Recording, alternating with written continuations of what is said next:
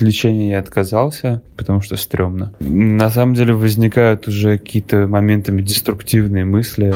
Зачем вообще это все? Ведь уже появилось только новостей о том, что вирус в принципе невозможно это остановить. Тогда смысл всех этих мер драконовских Привет всем! Меня зовут Надежда Юрова, и с вами второй выпуск подкаста «Новой газеты. Что нового?». В нем мы обсуждаем самые важные и громкие события последнего времени и общаемся с героями наших публикаций. В прошлом выпуске мы рассказывали вам о том, как после одного из концертов московский гитарист Гагик Маргарян оказался на карантине с тремя друзьями и диагнозом коронавирус. К шестому дню в самоизоляции самочувствие Гагика улучшилось, но появились новые проблемы. Виктория Одессонова, корреспондент «Новой», следила за историей Гагика на протяжении всей его болезни – Вика, как бы ты оценила его состояние к завершению первой недели карантина? физически ему становится легче, а вот морально было ощущение, что он впадает в депрессию. С одной стороны, ему казалось, что вся эта система приводит только к тому, чтобы заставить его сидеть дома, и работает она по-дурацки. С другой стороны, он тут же, значит, оправдывал врачей и говорил, что нет, я все понимаю, им действительно сейчас нелегко. Ближе к седьмому дню у него единственное, что вот оставалось из эффектов коронавируса, это полное отсутствие э, обоняния но он до сих пор переживает, потому что он лишился работы. Рассказывает Эвелина, девушка Гагика, которая оказалась на карантине вместе с ребятами и наблюдала весь процесс изоляции изнутри. Если вспомнить э, тот момент, когда ему поставили диагноз, э, ему выписали лекарства, которые тоже нужно было на какие-то деньги покупать. Благо, э, его родители нашли в своем районе эти лекарства, потому что в нашем районе они не продавались, их даже невозможно было заказать на складе, потому что на складе их тоже не было. Когда к нам приехали врачи, выписали огромный список лекарств, ну просто ищите где хотите. В моем понимании лекарства должны были выдаваться. Эвелина – психолог по профессии. Мы спросили у нее, как справляться с изоляцией, неопределенностью и стрессом во время пандемии. Стресс – это наша неспецифическая адаптивная реакция к изменяющейся действительности. Абсолютно нормальная реакция, когда сначала наши силы мобилизуются, появляются вот эти вот внутренние запасы, которые там хранились до поры до времени. И проходит время, они растрачиваются, и мы как будто бы остаемся ну, ни с чем. Что я бы посоветовала в этой ситуации? Как можно себя поддержать? Наладить режим. Не поддаваться вот этому внутреннему желанию, раз уж я сижу дома, можно лечь спать в 3 часа ночи, в 2 часа ночи. А соблюдать режим сна. Не строить каких-то долгоиграющих планов на 3, 4, 5, 6 месяцев вперед. Если вам действительно сегодня хочется просто полежать на кровати и не делать ничего, кроме там работы, если у сейчас нету работы, то просто лежать и ничего не делать, позвольте себе это сделать, потому что очень много энергии отнимает переживание ну, текущей обстановки. И даже если мы об этом не думаем, все равно мы в этом продолжаем находиться. День седьмой и восьмой. Эти дни были странными во всех отношениях. Сперва у Гагика не хотели брать тест на коронавирус пришла женщина брать тесты в третий раз, но у нее в обходном листе были фамилии только ребят, моих соседей, всех троих. Моей фамилии не было, хотя как бы я болею. Алло, привет. Взяла у них тесты, на всякий случай взяла и у меня, на что я сказал, что у меня брали тест позавчера, и, наверное, еще рано, нет? Она сказала, да-да-да, у нас тут, видимо, ошибка, к вам придут на 10 день, то есть 7 числа. Но, с другой стороны, вопрос, если, окей, они, допустим, заражены, да, и у них сейчас все еще мониторят их, берут тесты, почему их не ограничили никак, почему их не мониторят по всем этим программам, которые мониторят меня? Вечером 8 числа Гагику сообщили радостную новость. Его ждет новый смартфон. Со мной связались с какого-то центра при правительстве службы социальный мониторинг и сказали, мне там такой был очень длинный скрипт у девушки, что вы давали свое согласие, так как вы там инфицированы новой инфекцией. Кстати, опять не было сказано про коронавирус, не было произнесено этого слова вы давали согласие, что вы лечитесь дома и что вы будете регистрироваться в приложении «Социальный мониторинг». Я этого всего не помню, потому что в бумажках, которые остались у меня, этого нет, а бумажки, которые подписывали мы в единичном экземпляре, Нам не давали прочитать, Леша пытался, но врач его торопил, сказал просто подпиши быстрее и как бы все. Девушка-волонтер связалась с Гагиком и сказала, что через час завезет ему устройство. Поднялась и очень вежливо, улыбчиво сказала, что я подходить не буду. По регламенту я должна оставить это у двери и сфотографировать вас. Вот у меня теперь есть телефон. Каждый раз, когда будет приходить пуш-уведомление, мне нужно будет делать селфи и отправлять. Зачем еще нужна программа социальный мониторинг, если мне и так могут звонить врачи каждый день по видеосвязи и выяснять мое местоположение. Ну, то есть, по сути, это две службы, которые частично друг друга дублируют, и непонятно, нужно ли это. В 12 часов ночи телефон завис и перестал работать. Я разблокировал, там сначала показалось приложение, потом выскакивало окошко, что приложение неожиданно завершило работу, и как бы либо перезапустить, либо закрыть. Закрыть я не могу, потому что ничего другого на этом телефоне нет. Перезапуск не помогает, рестарт тоже не помогает. Ну, в общем, все, завтра буду звонить, просить, чтобы приехала техподдержка, которая будет бояться зайти в квартиру. Я так понял, что это какая-то глобальная проблема, не только у меня, у них все телефоны столкнулись с этой проблемой, приложение не запускается. Дни 9, 10 и 11. Гагик пробовал звонить и добывать результаты всех тестов, которые у него брали, но все безуспешно. Из горячей линии по коронавирусу его отправляли в Роспотребнадзор, оттуда в департамент здравоохранения, оттуда в поликлинику, оттуда к главврачу. Известно было только одно. Если результаты не объявляют, значит они, скорее всего, отрицательные. Иначе бы точно не оставили в покое. Я звоню, там какой-то социальный, что-то там фонд по поддержке пенсионеров, э, бла-бла-бла. Ну, короче, вообще не то. Они говорят, у нас нет информации, звоните Роспотребнадзор. Звоню Роспотребнадзор. Мне говорят, у нас нет такой информации. Звоните в департамент здравоохранения, либо в вашу поликлинику.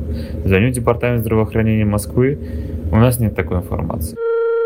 Звоню в поликлинику, там какая-то тетка, у меня ничего нет, может вам врача вызвать? Я говорю, ну не надо мне врача, я вот уже третью неделю сижу дома, сейчас как бы не болею, брали пять тестов, не могу узнать результаты, хочу понять, можно ли мне выходить, потому что, по идее, сегодня уже можно. И на меня она просто начинает орать, конечно нельзя, о чем вы думаете, бла-бла-бла.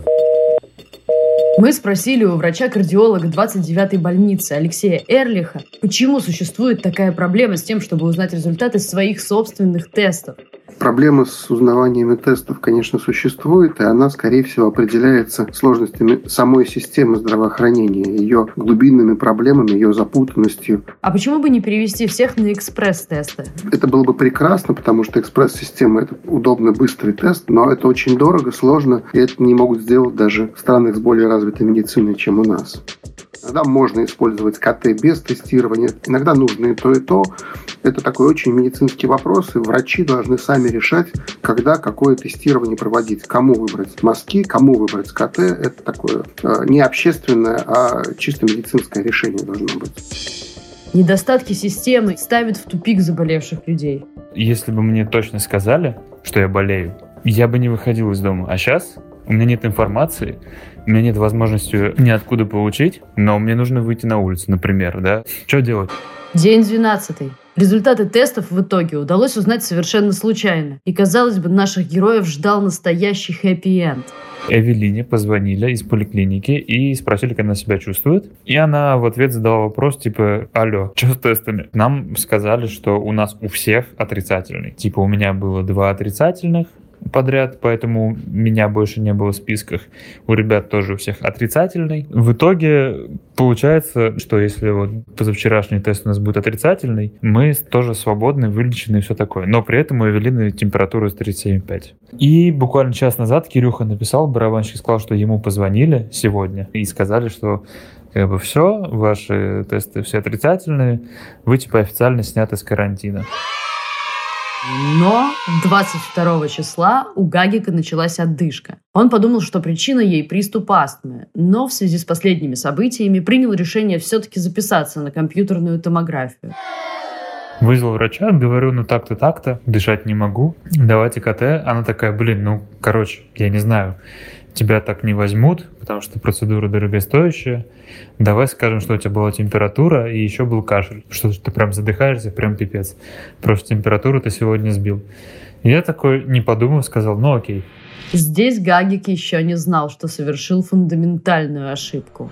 Приехала скорая, забрала меня в поликлинику, мне сделали КТ. И что ты думаешь? Меня опять посадили на две недели дома и взяли мазок. Ну вот, соответственно, я еще пару неделек посижу дома сегодняшнего дня. 15 апреля число умерших в столице превысило 100 человек. В мире заболело более 2 миллионов. Путин предложил оказать малым и средним предприятиям безвозмездную помощь а в «Новой газете» опубликовали статью Виктории про Гагика. Буквально через полчаса ему позвонил неизвестный номер. Привет, меня зовут Надя, я с канала НТВ. Вот увидела статью. Мы очень хотели бы сделать с вами сюжет, но по понятным причинам мы приехать к вам не можем. Э, было бы здорово, если бы вы сняли его сами. Но я такой, да, чего, кого, что надо. Он говорит, что нужно просто снять вашу бытовуху, вашу жизнь в карантине, как она протекает, немного на камеру рассказать, что с вами вообще случилось, такой снять сюжет, как если бы сняли его НТВ. Гагик напрягся, вспомнил неудачный опыт друзей, которых сильно обманули на одном федеральном канале, и решил отказаться. Она начала меня убеждать в том, что они ничего такого делать не будут, не собираются переворачивать все вверх дном. Когда я начал рассказывать про то, что там были проблемы с врачами и с этой системой социальный мониторинг, который до сих пор, кстати, у меня не забрали. 20 дней эта штука у меня лежит. Сработала только один раз. Вот, я про все это начал рассказывать. Она такая, ну, вы же понимаете, ну, в нынешней ситуации в стране мы не можем по телевидению ругать врачей, мы не можем ругать вообще никого. Тогда Гагик отказался. Девушка продолжала его уговаривать, говорить, что покажет кадры группы, назовет их, подпишет. И он согласился. По его словам, только ради пиара группы. В итоге вышел сюжет. Они действительно особо ничего не перевернули, то есть рассказали все, как есть, но очень по НТВшному, таким с надрывом. На НТВ программа «Чрезвычайное происшествие» в студии Валерия Гавриловская. Мы в прямом эфире. Здравствуйте. Доигрался столичный гитарист Гагик Маргарян подача такая, как будто ну все, капец, доигрались, столичный музыкант, бла-бла-бла. И вот эти, конечно, эпитеты из словаря Ожегова, пластинку судьбы заела и все такое. И вот, когда финальный аккорд был уже так близок, равно как и последний день медицинского карантина, пластинку судьбы музыканта Гагика Маргаряна будто бы заела. И песня началась сначала. И через день После этого мне звонит опять незнакомый номер, и там парень такой, привет, я один из чуваков, которых набирают героев программы «Пусть говорят». И в этот момент у меня просто такая реакция, такая... Потому что мы очень часто обсуждали, что типа, ну все, осталось только у Малахова или в «Пусть говорят», и все. Мы вообще в шоколаде, мы звезды. Гагику сказали, что хотят снять интервью в прямом эфире. На его отказы звонили снова. Позвонил мне главный редактор, ну, я ему сказал, что, блин, come on, пусть говорят, там же какой-то полный трэш. Он такой, ну да, я понимаю, там желтуха сплошная, но у нас вот эти сюжеты, они типа максимально добрые, можешь посмотреть последние выпуски, и там есть уже какие-то интервью с людьми, ну, которые болеют. У них такая концепция, типа, брать коротенькие интервью по скайпу у тех, кто переболел, он говорит, посмотри, там типа все нормально и все такое. Я захожу, я ни одного такого интервью не видел, там опять Шурыгина 2. Он на следующий день позвонил, говорит, ну что вы решили? Я говорю, мы решили отказаться, сори. Не могу знать, о чем меня спросят в прямом эфире в такой передаче. Мне не хочется болеть коронавирусом снова, потому что, ну, страшит не сама болезнь, а страшит все последствия, которые из этого вытекают в виде постоянного мониторинга врачей, звонков в 10 утра, это постоянные слежки, которая по факту она мне не очень помогает вообще никак. Как бы я понимаю, это забота, это мониторинг. Вдруг что? Но мне вот не хочется второй раз это переживать. Поэтому даже если бы у меня не было постановления о том, что мне нельзя выходить из дома, я прям вообще не выходил. Но во мне, конечно, говорит какой-то животный страх, потому что головой-то я понимаю, что даже если режим самоизоляции будет снят, то еще очень долго мы будем все под риском заражения коронавирусом. На Викторию Одиссонову, автора статьи про Гагика, эта история произвела отрезвляющий эффект. Мне кажется, что вот каждый из этих заболевших — это вот человек просто на грани все смерти, у него действительно идет таймер буквально, да, такие песочные часы перевернулись, и мы на них смотрим, ну, там, у нескольких тысяч одновременно. Да, все может измениться за там один день, один час и так далее. С другой стороны, вот эта история показывает, что это действительно мало чем отличалось от ОРВИ. Нужно, конечно, больше говорить про людей, которые остались дома, и, и как они вообще со всем справляются. На этом история Гагика закончилась, хоть и не закончился его затянувшийся карантин. С вами был подкаст «Что нового?». Ждите новых историй про героев наших публикаций. До встречи!